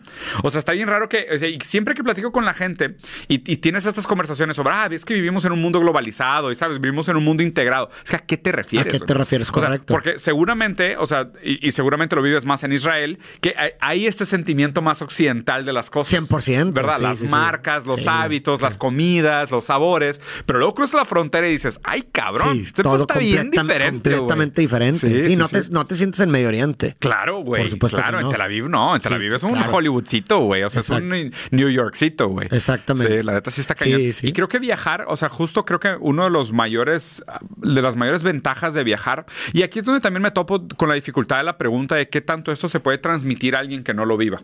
Sí. Porque, porque me parece que mucho del, del- del entender estas experiencias es algo que se da a través del cuerpo. ¿sabes? O sea, 100%, como sí. tú decías, el sentimiento de ansiedad. Pero es que el sentimiento de ansiedad se da o se provoca internamente en tu cuerpo como un resultado de una cadena de, Correcto. oye, güey, es que ya viste la cantidad de cámaras, ya viste la cantidad de metralladoras, güey, ya viste la cantidad de gente llorando, sufriendo, niños perdidos, pobreza, miseria, es de que a la madre es abrumador. Amenaza. güey. Esto es una amenaza Es una para mí. amenaza. Entonces, eh, o sea, eso, o sea, lo sientes en tu cuerpo, pero de nuevo, eso te pone un estado de alerta y el estado de alerta te hace percibir cosas que normalmente no percibirías. sí, sí, o sea, sí. aunque yo te enseñe un video de esa triple frontera, no vas a entender. No lo vas a entender. No lo vas a entender, Ni siquiera mi relato te Le- va le a hace hacer justicia. entender. Exacto. Claro. sí. Entonces, eso es, eso es como el, el sentimiento agridulce de contar estas historias que dices, güey, es que está chingón poder viajar y poder transmitir estas experiencias que son tan transformadoras, pero al mismo tiempo dices, es que no hay manera No hay de que yo te claro. pueda describir lo que se siente, güey. Eh, La ansiedad de estar en ese lugar, en ese momento, después de cinco horas. Eh. O sea, porque aparte también no es nada más llegar ahí y enseñarte el video, es chútate cinco horas de ansiedad anteriores Claro. y luego llegar Sí, al sí. Clímax de la película donde estabas perdidísimo, desubicado, harto, cansado, con hambre, sed, Sí, sí, sí. desconfort, inseguridad, duda, güey. O sea, no, no, no, no, no. O sea, es algo muy difícil. Ni escribiéndolo, ni escribiéndolo, ni mostrando libros, ni contando historias. La gente puede vivir realmente en piel propia lo que se debe sentir. 100%. Sí, güey. es- Digo, está- pero, pues digo, es lo, es lo complicado también de Y- que el viaje a grandes rasgos sea un privilegio, ¿no? Es lo que- correcto, claro. Que- Y luego, digo, nomás para cerrar ahí, por ejemplo, para poner en perspectiva todo lo que estamos hablando, cuando fuimos a Belén, nos paramos en una gasolinera a ponerle gas a la van. Una semana después de que nos fuimos de ahí, mataron a nueve palestinos ahí. en esa gasolina. En esa gasolina. Sí, claro, está cabrón. Güey, yo vi la noticia y fue, no mames, yo estuve ahí. Hace una semana. Sí, te equivocaste Sí, por una semana. O sea, sí, exactamente. No mames, O sea, está. Tiene, o sea, sientes un estado de alerta con per- per- pe- pe- perenne ahí, va. Sí. Pero- y- y digo, y también, o sea, regresas con una, con una empatía mayor por el pueblo de allá. Sí, 100%. Y, y no nada más para allá, o sea, por allá, porque siento que esa misma sensación la, eh, la puedes proyectar Sí. a todo tipo de conflictos. Sí, claro. A, todo A la tipo- gente que cruza la frontera ilegal. Exactamente, o sea, y- Sí. y, y eso sí, o sea, algo con lo que me regresaba y de hecho eh, lo iba, digo, a lo mejor te- lo voy a revelar por aquí, pero como que sí regresé con muchas ganas de, de ya ves que eh, habíamos en, en ciertos momentos platicado de hacer ciertos proyectos con tra- impacto social, ¿no? Sí. Y que por, bueno, por alguna u otra razón a lo mejor no, ajá, pero creo que algo de lo que sí me ha dado mucho impulso todo esto es como retomar Mm. proyectos grandes de que puedan tener impactos grandes eh, en- Social. sociales. O sea, Bueno. y, y estaría, bueno, pues obviamente siempre interesado en, en cómo, eh, en sumar gente, ¿verdad? pero No, pues, en que podamos hacer cosas, pero definitivamente sí, eso es una de las grandes, pues no sé, reflexiones que también me llevo. O sea, Mm. creo que somos personas que, pues sí, muy privilegiadas, que tenemos una, o sea, creo que los astros al Chile se sumaron de formas, güey, que improbables, güey, en donde tienes conexiones, tengo conexiones, tienes una plataforma con un chingo de gente ve, güey. Tienes una influencia que al Chile, Sí, ¿qué va a hacer para que se diera, tuvieron que pasar, neta, o sea, cosas muy, muy improbables. Que es como, verga, güey, ¿cómo, cómo, o sea, siento que no he hecho lo suficiente, cabrón. Va. ¿Sabes? Ahí- es algo que me... que Justo, justo esta semana estaba pensando, y digo, y obviamente respondiendo, pues obviamente que sí, güey. Claro. Tú sabes que yo encantado, güey. O sea, es algo que también. Ahí te va. El privilegio es transparente. O sea, ¿qué me refiero con la idea de que el privilegio es transparente? O sea, nosotros crecimos en la burbuja de pensar, no sé, ¿no? Y esto es muy, muy típico de las bromas americanas, ¿no? Que están, ah, es que están los grupos, están los negros, Sí. están los asiáticos, están los latinos y estamos nosotros los normales. De que, ¿cómo, güey? ¿Sabes? De que, ¿sabes? O cuando hablas de los grupos subalternos, Sí, dices de que no, están los neurodivergentes, los, ¿sabes? El- la comunidad LGBT más, eh, ¿sabes? Los, los, no, los albinos, los que tienen enfermedades terminales y nosotros. Sí, sí, ¿Cómo, sí. güey? O sea, ¿cómo, ¿cómo te excluyes? Porque el que se excluye es el que se apodera del lugar de la universalidad. Y esto es súper Sí, sí, peligroso, porque desde la, desde la universalidad se determina lo que es normal. Y todo aquello que escapa a lo normal o que queda fuera de lo normal, pues es muy fácil de que no tenga las mismas características o las mismas ventajas estructurales que el grupo que, se apropia a la universalidad. Y por eso también me- me- siempre me ha preocupado mucho la idea de la Declaración de los Derechos Humanos, porque en la idea del humano es donde está apropiada una idea de la universalidad humana. 100%. Y esa universalidad la determina siempre un grupo selecto, Claro. Ciego de sus privilegios, o a lo mejor peor todavía, consciente de sus privilegios, pero buscando perpetuarlos. Entonces, yo creo que, y, y concuerdo aquí 100% contigo, que es si, si tuviste la fortuna, porque aparte también lo digo en serio, ¿eh? o sea, no es tampoco fácil darte cuenta de que eres privilegiado. 100%, sí. Pero en el momento que te das cuenta de tus privilegios, se vuelve prácticamente una responsabilidad 100%. decir, esto lo debería tener todo el mundo. O Exactamente. sea, esto sí. lo debería tener todo el mundo, la neta. O sea, el, el- el rol del privilegiado es decir, si está cabrón lo que tengo y está con madre lo que hago, ¿por qué no puede hacer esto todo el mundo? o sea, ¿cuál es el motivo por el cual todo el mundo no tiene acceso a este tipo de cosas que yo tengo? Exacto. Y obviamente también dependiendo en dónde estés para darte cuenta de tu privilegio, te das cuenta también de que si tus privilegios realmente son inaccesibles para el mundo o si tus privilegios es algo que todo el mundo debería tener. ¿Sabes? Como decir, oye, pues una casa, seguro de gastos médicos, comida, seguridad. ¿Sabes? O sea, es como dignidad. No vivir en un estado perpetuo de amenaza. De alerta, güey. De ansiedad, güey. Que esos en los grupos marginados lo viven todos los días, güey.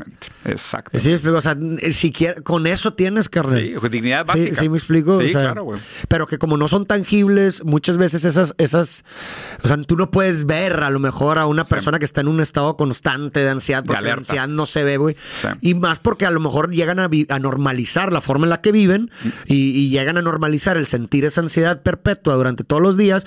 Y como es invisible a los ojos del exterior, pues como que, ah, güey, pues, pues su día a día, cabrón, no mames, métete tú a como tú te sientes normalmente a su cuerpo y sientes. es- No vas a la verga, no mames, que, que ¿Qué chingados es es, esto? güey. sí, claro. ¿Sí me Y- lo, y lo raro es de que también, Farid, como nacieron y crecieron así, es normal. es lo normal. Es lo que te digo, por eso te O sea, digo, es no normal. es- y por eso nos compete a Sí, nosotros. exactamente. O sea, por eso nos compete a nosotros levantar la alerta sobre lo, lo subnormal que es su estado tradicional de vida. ¿Sabes? Porque ellos ni si- muchos muchos ni siquiera tienen la capacidad de decir, es que esto es una profunda injusticia. Ve, te voy a poner un ejemplo bien fácil. güey. Acaban de hacer un estudio en México sobre desigualdad económica. Cuando le preguntan a la gente de clase baja, ¿cuánto crees que gana un rico al mes? ¿Tú qué crees que dicen? Mucho menos de lo que realmente. Más o menos, o sea, tírale un número de lo que sé, crees. De que 20 mil pesos. Sí, tal cual, 28 mil pesos. Es lo que creen que gana un rico. Sí. ¿Y cuánto crees que gana realmente un rico al mes? No, pues, güey. Millón trescientos. Un millón trescientos. O sea, ese es el pedo. O sea, ese es el gran problema. La clase, la clase baja y, y- pobreza extrema, que es la línea de miseria, no tiene idea de la- de la- del tamaño de la diferencia. Te lo digo en serio, yo tampoco tenía. O Sí, sí, sí, Yo, sí, yo claro. cuando leí los números me equivoqué. O sea, estaba en el live leyendo el estudio y dije, un rico gana un millón trescientos al año. Y alguien me corrigió, me dijo, no, güey, es al mes. Y dije, a la verga. ¿sabes? Dije, o sea, ni yo lo entendí. Y yo seguramente soy clase media alta. Sí, sí, sí. Seguramente. Y, y lo leí y dije, ah, cabrón. O sea, es, es el tipo de cosas de que realmente no te das cuenta. No estás O sea, consciente, hay, hay, hay como, o sea, nosotros tenemos esta ontología, tenemos esta versión del mundo, tenemos esta visión de lo que es la realidad y desde aquí juzgamos, güey. Pero pues obviamente cada uno, de, cada uno de nosotros en el mundo está atrapado en su propia fenomenología. Mm. Y seguramente esta gente que vive con ansiedad lo normaliza y dice, pues, que lo normal es estar en estado de alerta. ajá. Pero te imaginas la cortisona, o sea, el daño que le hace al Claro, sistema nervioso, cabrón. o sea, tu capacidad de no hacer planes a largo plazo. Cuando 100%. estás en estado... no, no puedes No pensar a largo plazo. Tienes que resolver lo que está pasando, lo que te está amenazando. Ahora, ahora, por favor, o sea, por favor, güey, ¿cómo chingados le dice a esa gente necesitas una estrategia financiera? Sí, pues no. no, sí, no. ¿Cómo, cómo vergas? ¿Sabes? O sea, es que, es que es el tipo de cosas que me truena el cerebro, porque es, es imposible. Porque tú no entiendes que su experiencia encarnada del mundo lo imposibilita de tomar ese tipo de decisiones. O sea, claro, podrías decir que existen niveles de libertad. Claro, en el privilegio sí los hay. Por supuesto. Pero en el estado constante de alerta, no, No, no, no. no, no, es- no, o sea, No hay- es que no es hay- inca- no sí. cabe, es incabible. O sea, no, no hay lugar para ese tipo de cosas. Sí, tu, mi- tu misma biología, güey. O sea, lo- los, tus procesos químicos no, te lo permiten, Sí, güey. exactamente. Y, y claro, eso, o sea, esas son cosas que sí. de- y, y mucho de eso también que fui a, hace relativamente poco, estuve en Centroamérica en- con una ONG. Eh, y, y eso lo, lo tuve muy presente porque hablando con ellos, se llama Glasswing, eh, eh, eh, y fuimos con varios grupos de Guatemala, El Salvador y Honduras. Y, y- y- y precisamente el, el- el proyecto que estaban haciendo era, era de salud mental en zonas marginadas, ¿no? Porque precisamente era esta cuestión de que, güey, pues es que esta, esta gente vive en estado de alerta perenne, güey. Todos los días. Y no tienen idea de lo que, y lo que estás diciendo.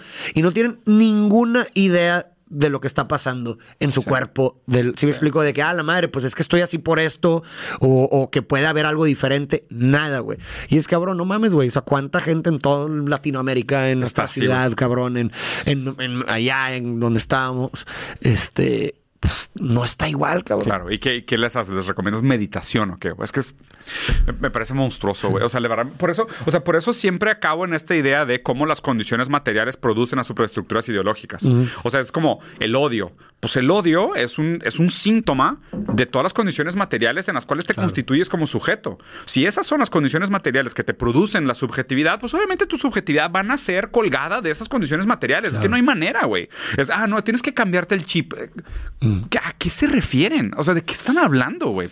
Por eso, por eso viajar me parece tan importante, porque justo en esas vivencias contextuales materiales es donde entiendes por qué el otro se comporta de una como- determinada como manera, güey. Es como, claro. claro, güey, obvio es que se comportan así, ve.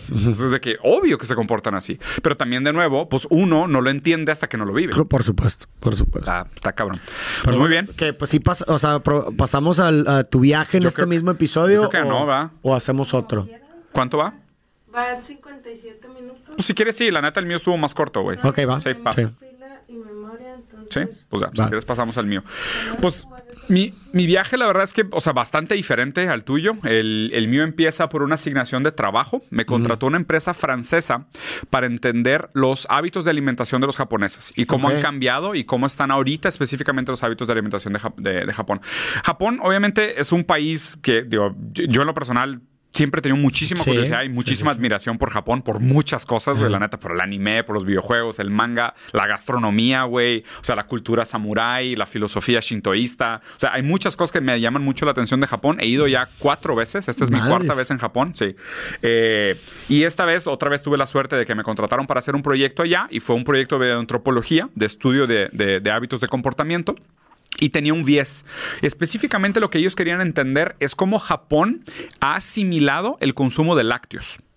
¿No? Sí, entonces está súper específico, porque Japón tiene una zona donde sí se producen lácteos de manera regional, que era muy chico, o sea, no es, no es un país ganadero por origen ancestral, pero se ha desarrollado obviamente con la globalización, o sea, con la división del trabajo y la migración de capacidades productivas de otros países. Y la zona de Hokkaido, que está en el norte de Japón, es una zona tradicionalmente ganadera, ¿no? Entonces, ahí hay producción de leche. Obviamente están las vacas Kobe, que ahí sí están un poco más al sur, más cerca de Osaka. Entonces, también hay una tradición ganadera interesante, pero son muy puntuales y muy distintas a lo que tradicionalmente, o sea, no hay vaqueros japoneses, por Sí, decirlo sí, así, ¿no? sí. Cuando realmente, por ejemplo, en Estados Unidos y en Sudamérica, sí hay cultura vaquera que tiene paralelismos, aunque sean zonas muy diferentes. Porque está el gaucho, que es de la zona del sur de, de Latinoamérica, y está el cowboy gringo, que es el que acarreaba las vacas. ¿no? Entonces ahí sí hay cosas en común. Y en Japón no hay tal cosa. O sea, ¿por, por qué? Por la propia geografía, la posición de las montañas, el tamaño y el espacio de los ganados, los hábitos de movimiento de los ganados. Entonces ya produce una serie de cosas diferentes, ¿no? Otra cosa que es importante de, de Japón, que, que esto la verdad es que yo lo he visto muchas veces, pero es, pero es impactante cuando vas por primera vez, es que Japón como territorio trata de concentrar el 70% de su población en 30% de su geografía. Órale. Entonces Japón Órale.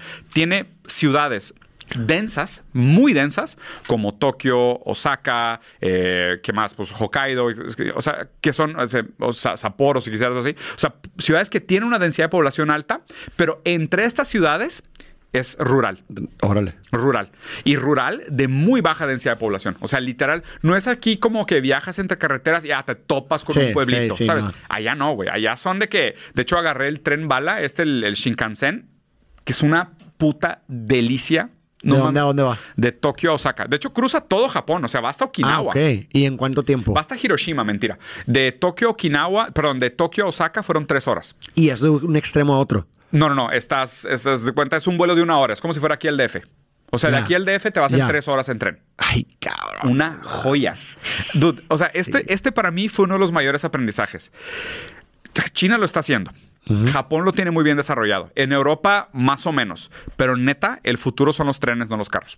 O sea, por Yo donde la veas. creo- yo también creo lo mismo. o sea, Por donde la veas. O sea, sinceramente, por donde la veas, el sí. futuro No son hay- los trenes, hay- no, los carros. No hay otra, no hay de otra. o sea, la, la gente que dice, no, güey, es que los carros eléctricos y la verga". No. O sea, el, el nivel de desperdicio, la cantidad de metal, materia prima y energía para mover un cuerpo en una tonelada de materia. Es que es o sea, no hay manera de compararlo contra un tren que va a 400 kilómetros por hora y hace cinco vueltas al día para transportar 1500 personas no, por turno. O sea, 100%, no, no, hay manera que le llegues a esa eficiencia de energía, de uso, de espacio. Y aparte, o sea, la experiencia entera, y yo te lo digo, o sea, es las primeras veces que fui, sí me pareció un poco abrumador de que, güey, todo en japonés, ¿sabes? De que no, no, no entiendes el idioma, no tienes ni a dónde engancharte, de que exit, entry y más o menos ves, o sea, las flechitas a lo mejor te ayudan, pero, o sea, en- entre el kanji y el cantonés y el, o sea, no hay manera, güey, o sea, no, no te ubicas.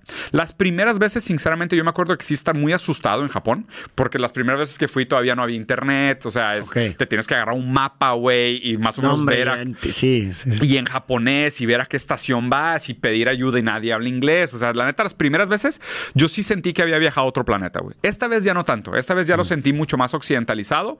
Es mucho más fácil porque como tienes celular y me compré el chip, güey, Mm. que la neta sale bien barato, lo recomiendo 100%. O sea, inmediatamente en el aeropuerto compren un chip, ni lo piensen, es la mejor inversión que van a hacer porque te da internet ilimitado y ya todo te aparece en inglés. Google Maps Ah, te dice madre. exactamente qué hacer.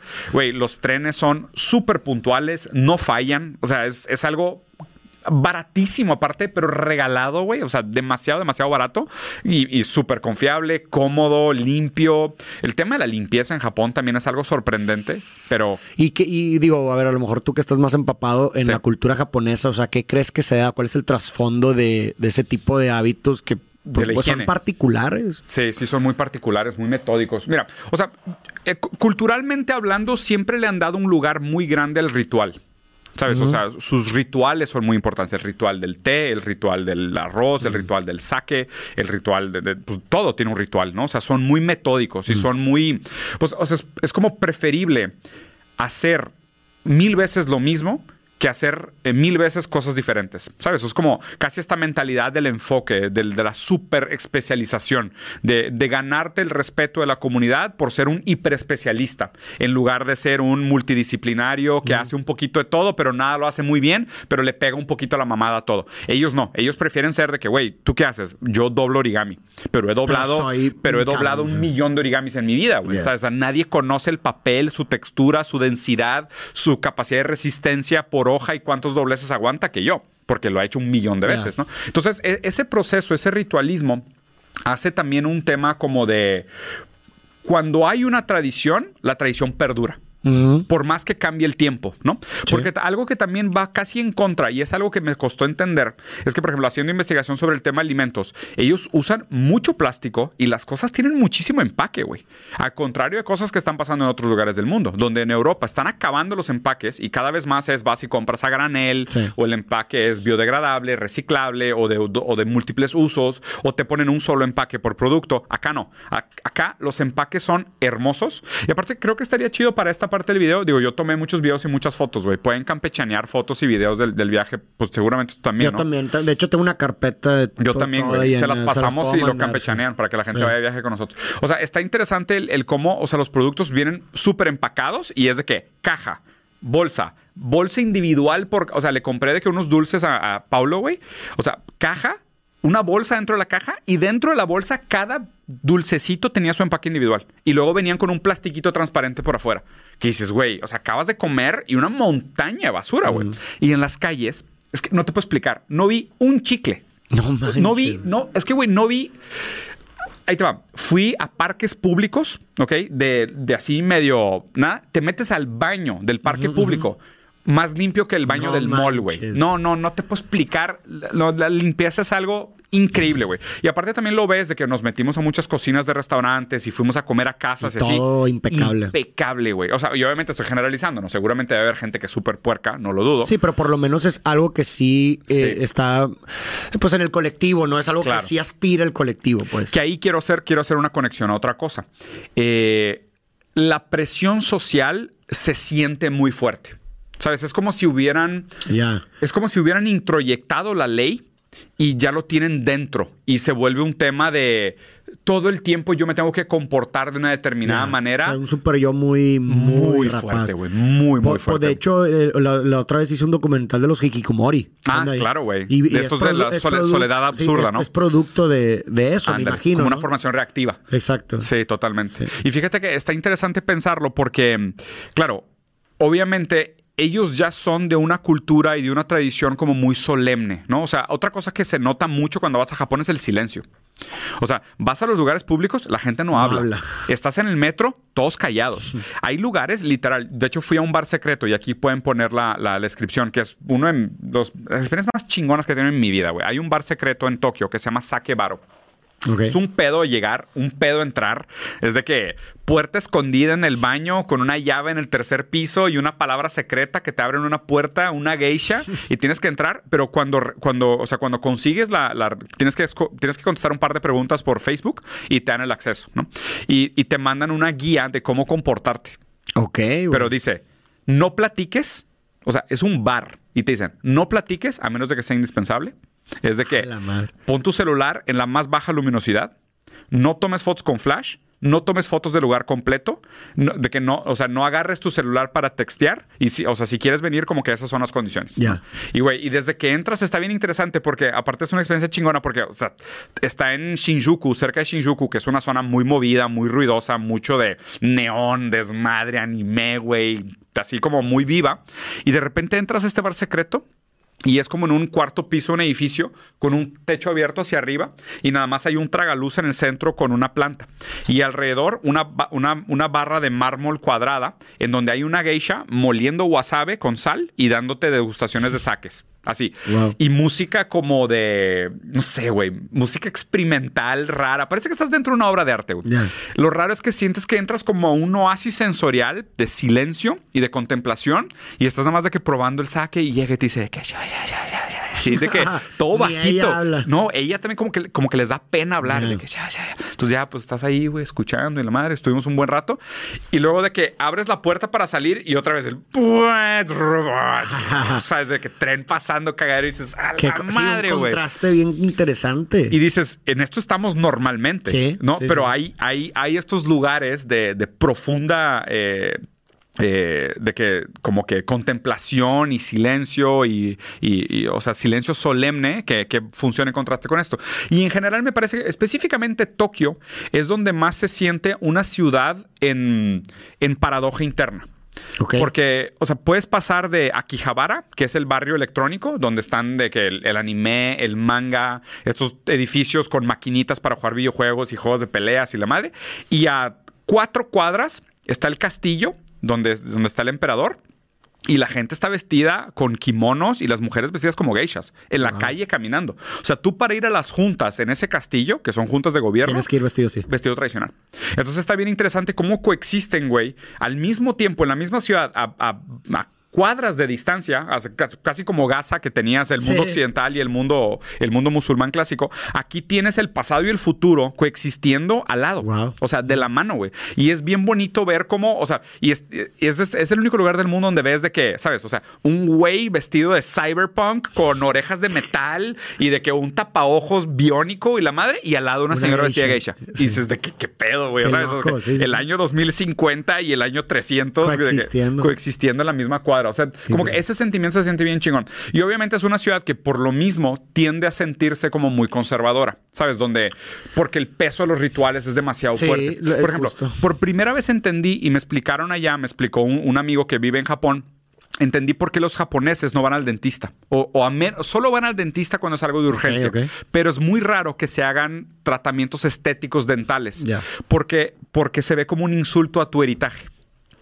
Como si negaras los rasgos que te heredaron. Wow, cabrón. Güey, y yo de que, ah, cabrón, sí es cierto. O sea, para ellos es, güey, es que si te cambian los dientes es como si te dieran vergüenza a tus abuelos, güey.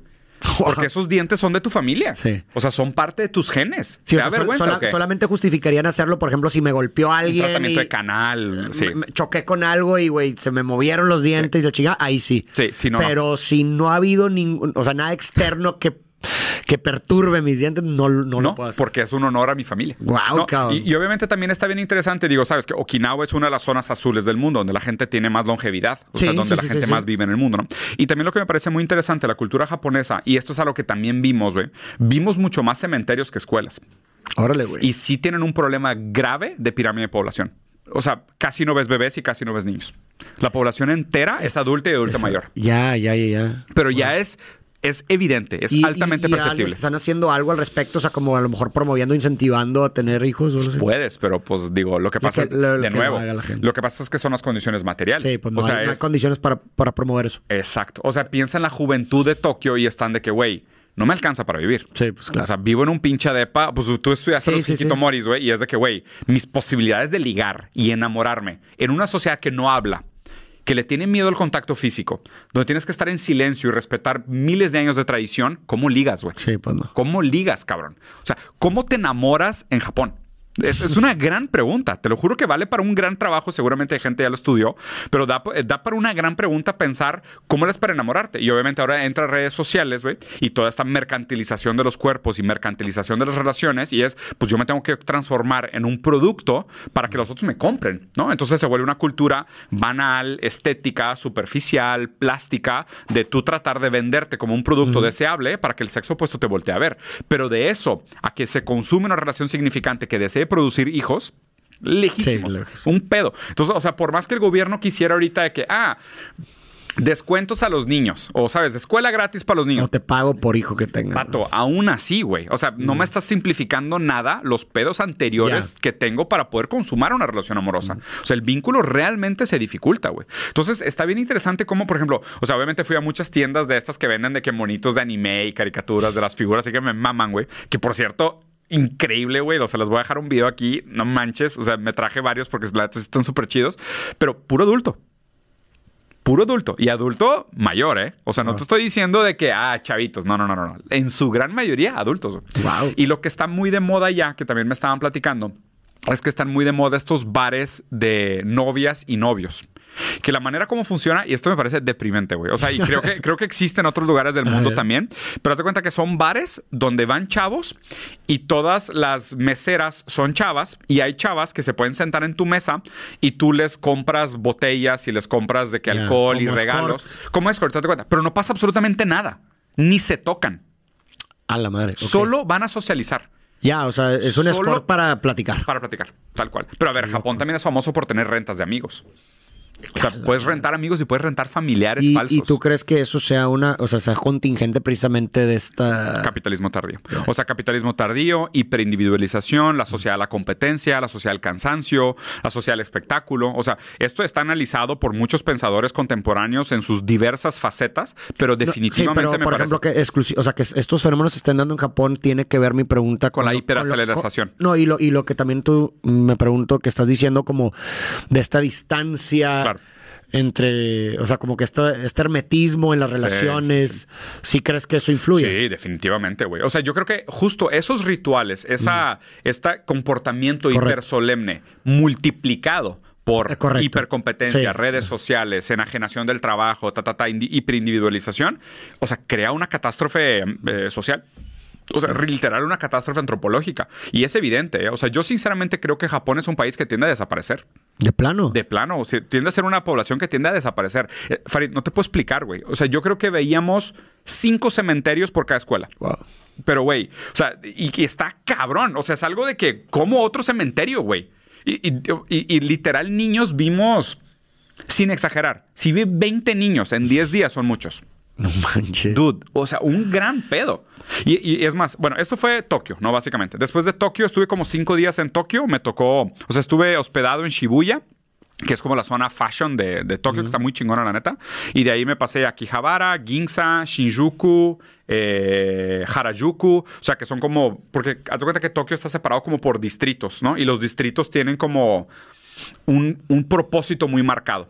O sea, Shinjuku y Harajuku tienen su manera de ser, Shibuya es el fashion, Ginza es el de lujo, y luego está Akihabara que es el electrónico, o sea, Saitama que es como más tradicional familiar, o sea, están muy marcados, casi como si fueran ciudadcitas, pero se vuelve como un microcosmo económico de lo que sucede ahí, ¿no? Entonces está chido decir, hoy quiero ver videojuegos, vas a Akihabara. De que hoy quiero comprar ropa, vas a Harajuku o, o vas a Shinjuku, ¿no? Entonces está como muy, muy marcado el para qué es cada barrio, ¿no? Y, y después de ahí nos fuimos a Osaka porque justo parte de mi, de mi estudio antropológico es que, digo, es raro, ¿no? Porque 30% de la población de Japón vive en Tokio. O sea, un tercio de la población del, del- del país vive en la capital, ¿no? Pero también es verdad que eso no representa todo el país. El otro 60% no vive como Tokio. Ya. Entonces, irnos a Osaka, que es una ciudad costera, que está eh, cerca de Kioto, es una ciudad que está un poco más al sur. eh, una ciudad más antigua, o sea, que tiene tradiciones un poco más antiguas, una ciudad más de clase media, mucho más pequeña, que tiene 3 millones de habitantes, en lugar de Tokio, que tiene 30. Eh, muy diferente, ¿no? Sinceramente, muy diferente. No, no había conocido Osaka, o sea, mis tres viajes anteriores eran a Tokio. Esta es la primera vez que salgo de Tokio. Y lo que estuvo cool es que vimos realmente cómo funciona como la clase media no mainstream de. Tokio. O sea, cómo funciona como el día a día tradicional. La comida impresionante. No, me imagino, pues costero. Impresionante, güey. O sea, mariscos, no, no, no, no, no. Una delicia. O sea, la comida en Tokio, la neta, también estuvo bastante buena. Sí, pero pues, Pero en Osaka y en Kioto. La costa, pues sí. Güey, no mames, comimos muy, muy bien. O sea, de verdad comimos increíble. Y aparte también es algo bien interesante el, la salud de la comida. O sea, yo soy sincero, yo regresé aquí y sobre todo porque pasamos de Los Ángeles en el vuelo de vuelta, sentí la diferencia del Ya, peso de la comida, güey. Sabes, de que allá por más que sí, comen mucho arroz, comen mucho udon, mucho noodle, o sea, mucho Sí. fideo, lo que tú quieras, que pudieras decir es mucho carbohidrato, no se siente tan pesado. O sea, te comes un burrito de desayuno en Estados Unidos y te cae 20 veces más pesado que un plato entero de udon en Japón. O sea, por, hay, hay algo bien interesante, sobre todo en los hábitos de alimentación. En Japón, la estética es una parte muy importante, yo te diría casi tan importante como el sabor. La comida es bellísima, pero bellísima. O sea, tanto estructuralmente, la todos los platos te los sirven así, ¿sabes? Esos, o sea, esa solemne de llegan a presentarte el plato así, güey, con una delicadeza. Y no en restaurantes mamones, o sea, en cualquier fondita de esquina. O sea, te presentan el plato bonito, el udón bien acomodado, con los ingredientes siempre colocados de la misma manera. Ves 30 platos alrededor, te estoy diciendo taquería, ¿eh? Idénticos todos. O sea, Wow, algo, algo bien ¿Y a qué bonito. crees que se deba eso? al- a, la, a la percepción, percepción de, la, de la perfección. O sea, la persecución de, Sí. de lograr la perfección a través de la permutación, de la repetición y del hábito, ¿no? Entonces, o sea, como esta idea de si lo hago un millón de veces, Voy a eventualmente. ser un experto, Por- claro. Porque justo es la idea como de Sakura. O sea, las flores de que, las rosas, las de sí, los sí. cerezos, la idea es que si las ves toda tu vida, una vez en la vida vas a ver la flor- la- el florecer perfecto de una Sakura. Ok. ok. Entonces está cabrón que lo tengas que hacer un millón de veces para que tal vez te toque uno perfecto, ¿sabes? Entonces acá también la mentalidad es esta, güey, de decir, si repito algo las suficientes veces, eventualmente me va a salir bien. Lo mismo que pasa con, los- con las personas que hacen cerámica. O sea, hacen el mismo vasito toda la vida. O sea, siempre buscando Ah. cómo lo puedo mejorar tantito, güey, ¿no? Entonces, pues los platos terminan siendo muy estéticos porque como que se crea una idea de perfección del plato y tienes que aspirar a constantemente. pum, pum, llegar ahí, llegar Sí, ahí, llegar ahí. Entonces, está, y está bien interesante porque luego pruebas la comida y la comida no es demasiado sazonada. O sea, no tiene demasiado sal, exacto, no tiene demasiado azúcar, no tiene demasiada grasa. O sea, son sabores que sutiles, pero en donde te das cuenta realmente el sabor de los ingredientes. O sea, no es el tipo de comida que dices, güey, pues la salsa mató todo, o la sal mató todo, o tiene tanto azúcar que te empalaga, ¿no? Acá no. O sea, pruebas la comida y dices, güey, sabe a hongo. O sea, O sea, a pescado, o sea, a cebolla, pero sientes el sabor del ingrediente real, ¿no? Y preparado, la neta es que con una sutil... O sea, yo creo que en gastronomía realmente es de las pocas escuelas gastronómicas globales que sí me parece que están en un, en un, en un sui generis. O sea, están en una categoría por ellos solos. O sea, la mexicana, la francesa, la italiana, la hindú y la japonesa, me parece que realmente son gastronomías sui generis. La peruana también. La peruana no sé, porque medio acaba siendo un híbrido de muchas. O sea, la peruana tiene mucho de japonesa y mucha Ah, de autóctona mesoamericana. Ya. Entonces, por ejemplo, yo, yo pondría que lo que hacen japonés en Perú lo hacen mejor en Japón Ok. y lo que hacen latinoamericano en Perú lo hacen mejor en México. O sea, ese sería mi único pero. Aunque estoy de acuerdo que son Sí, sí. grandes chefs y tienen una identidad gastronómica fuerte, un poco más contemporánea, pero ya si te vas en el sentido antropológico, me parece que las, las cinco que te dije son, son como las, Las las powerhouses, por decir así, ¿no? Órale. Luego el, estuve un rato en Osaka. Y el último viaje que me tocó, que fue mi highlight de, de- de los 10 días, fue agarramos un tren otra vez en la mañana de Osaka y viajamos a Kioto. Kioto, Kioto. está como a 40 minutos de Osaka.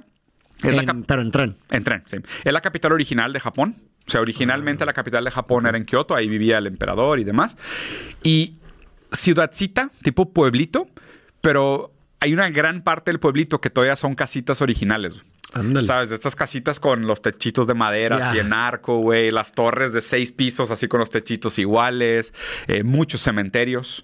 Eh, fuimos a visitar el bosque de los suicidios. el- Ah, está ahí en Sí, Kioto. Está ahí. O sea, está bien interesante porque, o sea, es una parte donde también hay muchos cementerios y está toda una ruta alrededor de la montaña con estos arcos rojos, ¿sabes? Los Mm. arcos que son, no me acuerdo, las puertas, güey, no me acuerdo cómo se llaman, pero tienen, haz de cuenta que los dos tubos rojos y luego una cosa así curveada arriba, roja, ¿no? Que es como muy tradicional de Japón, en donde la gente sube estas montañas para hacer promesas o pagar deudas, ¿no? Como pues es común en, en diferentes formatos en diferentes eh, regiones. Pero tuvimos la suerte de que ese día estaba nevando un chingo, güey. O sea, nos tocó un día de mucha nieve, pero tormenta de nieve así Wow. de que nunca lo había visto en mi vida. O sea, ya había visto nieve, pero nunca me había tocado una tormenta de nieve así. Y la verdad es que, o sea, pasear por las calles de Kioto, porque aparte de ese lugar donde la gente va como a tomarse fotos de bodas, eh, fotos de graduación, en ropa típica. O sea, es como el lugar, un lugar pintoresco. Muy, o muy, como, muy. como si fuera Pueblo un, lugar- mágico. un pueblo mágico. Exactamente, como si fuera un pueblo mágico. Entonces toda la gente se viste así como en trajes tradicionales y se va a caminar por las callecitas de Kioto. Pero, o sea, neta, neta, esa experiencia de estar caminando por Kioto, nevando y rodeado de pura gente en ropa típica fue un poema, güey. Te Es que- transformó de época, ¿no? O sea, te, no, te- sí, te- güey. sí. O sea, literal parece que viajas en el tiempo, ¿no? Y, y aparte también me dio mucho ese sentimiento de decir, o sea, son vuelos muy largos. O sea, sinceramente, son vuelos muy largos. Son de. Volamos de Monterrey a Houston y de Houston a Tokio. De Houston a Tokio son 15 horas. Ay, cabrón. 15 horas de vuelo. Sí, está pesado. Muy largo. Y son 15 horas de diferencia de horario. Madres, o sea, entonces. Llegas un día llegas después. con- no, ajá, y llegas con el horario mandadísimo a la chingada. sí. O sea, te puedo decir que el último día fue el único día que no me desperté a las 3 de la mañana. El último día. El último día dormí la noche completa y me desperté a las hasta 8. el último día te acoplaste. Y vámonos de regreso. Es que se supone que te tardas un día por cada hora de diferencia en adaptarse. Ay, cabrón. Sí, o sea, el- depende del círculo circadiano, depende de tu exposición al sol, de tu vitamina D, de tu velocidad metabólica, de muchas cosas, ¿no? Pero en promedio es como un día por hora de diferencia. Entonces, de ida, güey, o sea, sí estuvo pesado, o sea, todos los días era de que a las 6 de la tarde me estaba desmayando de sueño, me dormía a las 8 porque me aguantaba y me despertaba a las 3 de la mañana. Y luego, pues ya te quedas despierto o tratas de dormir Sí. otra vez sin éxito y ya estás todo el día medio sonámbulo, ¿no? Y de regreso, güey, volamos. Salimos a las 2 de la tarde de Osaka en avión. Volamos a Tokio, de Tokio a Los Ángeles y de Los Ángeles a Monterrey. Salimos el domingo a las 2 de la tarde de Osaka y llegamos a Monterrey el domingo a las 5 de la tarde. A la madre. Güey, bicha experiencia rarísima, güey. Así de que Sí, sí, ¿Qué sí. día es hoy? ¿Qué estoy haciendo, güey? ¿Qué pasó? No, no, no. O sea, muy raro, muy, muy bizarro, güey. Y en general, o sea, sí fui más que nada por el proyecto de antropología, Ajá. o sea, para entender los hábitos de alimentación. Eh, otra cosa que me parece muy sorprendente de los japoneses, y aquí puede tener una relación con lo que decía antes de los dientes, es que para ellos la textura es muy importante. Y a ellos no les gustan las texturas duras. O sea, muchos de sus alimentos tienen texturas muy suaves. O sea, por eso también, por ejemplo, es muy común, son muy famosos esos cheesecakes japoneses, los, los pasteles de queso japonés que son como muy fluffy, muy esponjosos y se mueven así casi como gelatina. Y en general la- la- hay una predominancia muy grande de las texturas suaves, pero eso podría estar relacionado a su consumo de arroz, al no tratamiento de los dientes, ¿sabes? Al sí, sí, silencio, al silencio Pero ¿por qué el silencio? por no hacer ruido cuando comes. Ah, ok, claro, cuando eh, al masticar. Cabrón, es que es súper raro cómo, o sea, cómo atas cabos y encuentras Ya, las condiciones sí, sí, sí. materiales contingentes de por qué las cosas son de una manera determinada. O sea, no es arbitrario, güey, que la textura dominante en Japón sea la textura suave. O sea, todo lo se relaciona con lo del silencio, se relaciona con lo de los dientes, no quieres maltratar lo que te heredaron, eh, el respeto a lo que te heredaron. Está cabrón, güey. O sea, es rarísimo. Y otra cosa que me pareció súper rara, fuimos, hay, hay un restaurante de hamburguesas muy famoso en Japón que te sirve la hamburguesa con un tipo de empaque que te tapa la boca cuando comes. Porque a la gente le da vergüenza que los vean comer. Entonces es un tema de, o sea, es muy Cabrón. común en Japón que los restaurantes tengan cabinas solitarias para comer. Entonces de cuenta, a ti te dan tu ramen, pero estás literal en un cubo como si fuera una cabina telefónica, güey. No y comes solo. Y aparte deja tú pides y te pasan la comida por abajo una cosa, ni la persona que te sirve te ve. Wow, cabrón. Bien raro, güey. Claro. Sí, o sea, te- o sea, yo creo que es una cultura donde la soledad es evidente. O sea, la soledad es, es tangible, o sea, es, es evidente. Eh, los rituales tienen un peso muy grande, muy, muy profundo, y esto obviamente pues produce toda una serie de cosas, lo cual también explica un poco, y esto es un análisis que hizo Ale, mi esposa, que explica un poco también su fetiche por comprar, eh, ¿sabes? Monitas eh, chinas sexualizadas o monitos eh, japoneses sexualizados o hentai, manga, anime, echi, todo este tipo de cosas, enamorarte de figuras digitales, casarte con un avatar, ¿sabes? Poder enamorarte de una almohada, ¿sabes? O sea, pero hay un motivo clarísimo Claro, de por qué. sí, sí. O sea, no es como, ah, qué locos están en Japón. No, güey.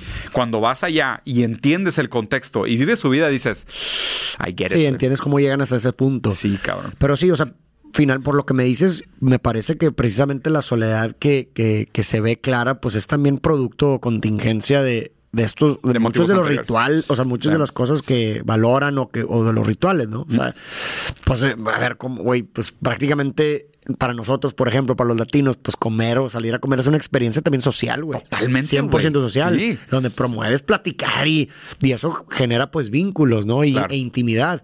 Pero pues si me dices que acá, güey, no puedo hablar, cabrón. Eh, Cuando como nadie me puede ver, güey. No puedo tener interacción. Cabrón, ¿cómo, cómo, cómo genero vínculos? En el tren no puedes hablar. En los lugares públicos te piden que hables bajito. O sea, es mal visto. Literal, si haces mucho ruido, la gente te voltea a ver, güey. ¿Cómo, cómo puedo crear vínculos? ¿Cómo- o, o por lo menos íntimos, digo, vínculos íntimos, por Claro. lo menos. Se- seguramente por eso pasa mucho de que antes era la cultura de que en la oficina se daban los vínculos amorosos, ¿no? Porque ahí estás casi obligado a, a Claro, no vincularte tiene- ahí, tienes, ahí tienes que descargar. o es la única posibilidad de, des- de des- de desagüe. Y ¿no? ahora viene el home office. No, y, e incluso también trabajos alienantes, ¿no? Sí. O sea, en donde pues prácticamente estás ahí Por mail todo el día. metido, ¿va? Y- Entonces realmente, o sea, sí fue un viaje muy interesante. O sea, vi cosas de Japón que no había visto en otros viajes. Ahora también como estuve más tiempo, me permitió como como a calmar un poco mi ritmo en lugar de solo estar turisteando y ver realmente cómo iban las cosas. Pero neta, muy chingón. O sea, sinceramente fue un viaje muy bonito, güey. Sobre todo Kioto es una cosa espectacular, güey. Y a ese mundo. nunca había sido, dices. Nunca había. Ni a Kioto ni a Osaka. Esos O sea, dos solo, son la primera vez. solo a Tokio. Solo Tokio. Sí, sí, sí, pero está muy cabrón. Pero bueno, la dejamos aquí. Muy bien. Muy bien. Pues bueno. Señores, capítulo número 100, palomeado. Espero les haya gustado. Esperamos haberlos llevado de viaje con nosotros. Esperamos que visualmente hayan visto y vivido un poquito lo que nos tocó vivir a Farid y a mí. Experiencias muy distintas, pero pues también muy eh, que producen mucha humildad al tocar involucrarnos con otras culturas. Déjenos por aquí abajo sus comentarios y seguramente los próximos episodios, como es este el mes del amor, vamos a regresar al tema que también tanto nos gusta.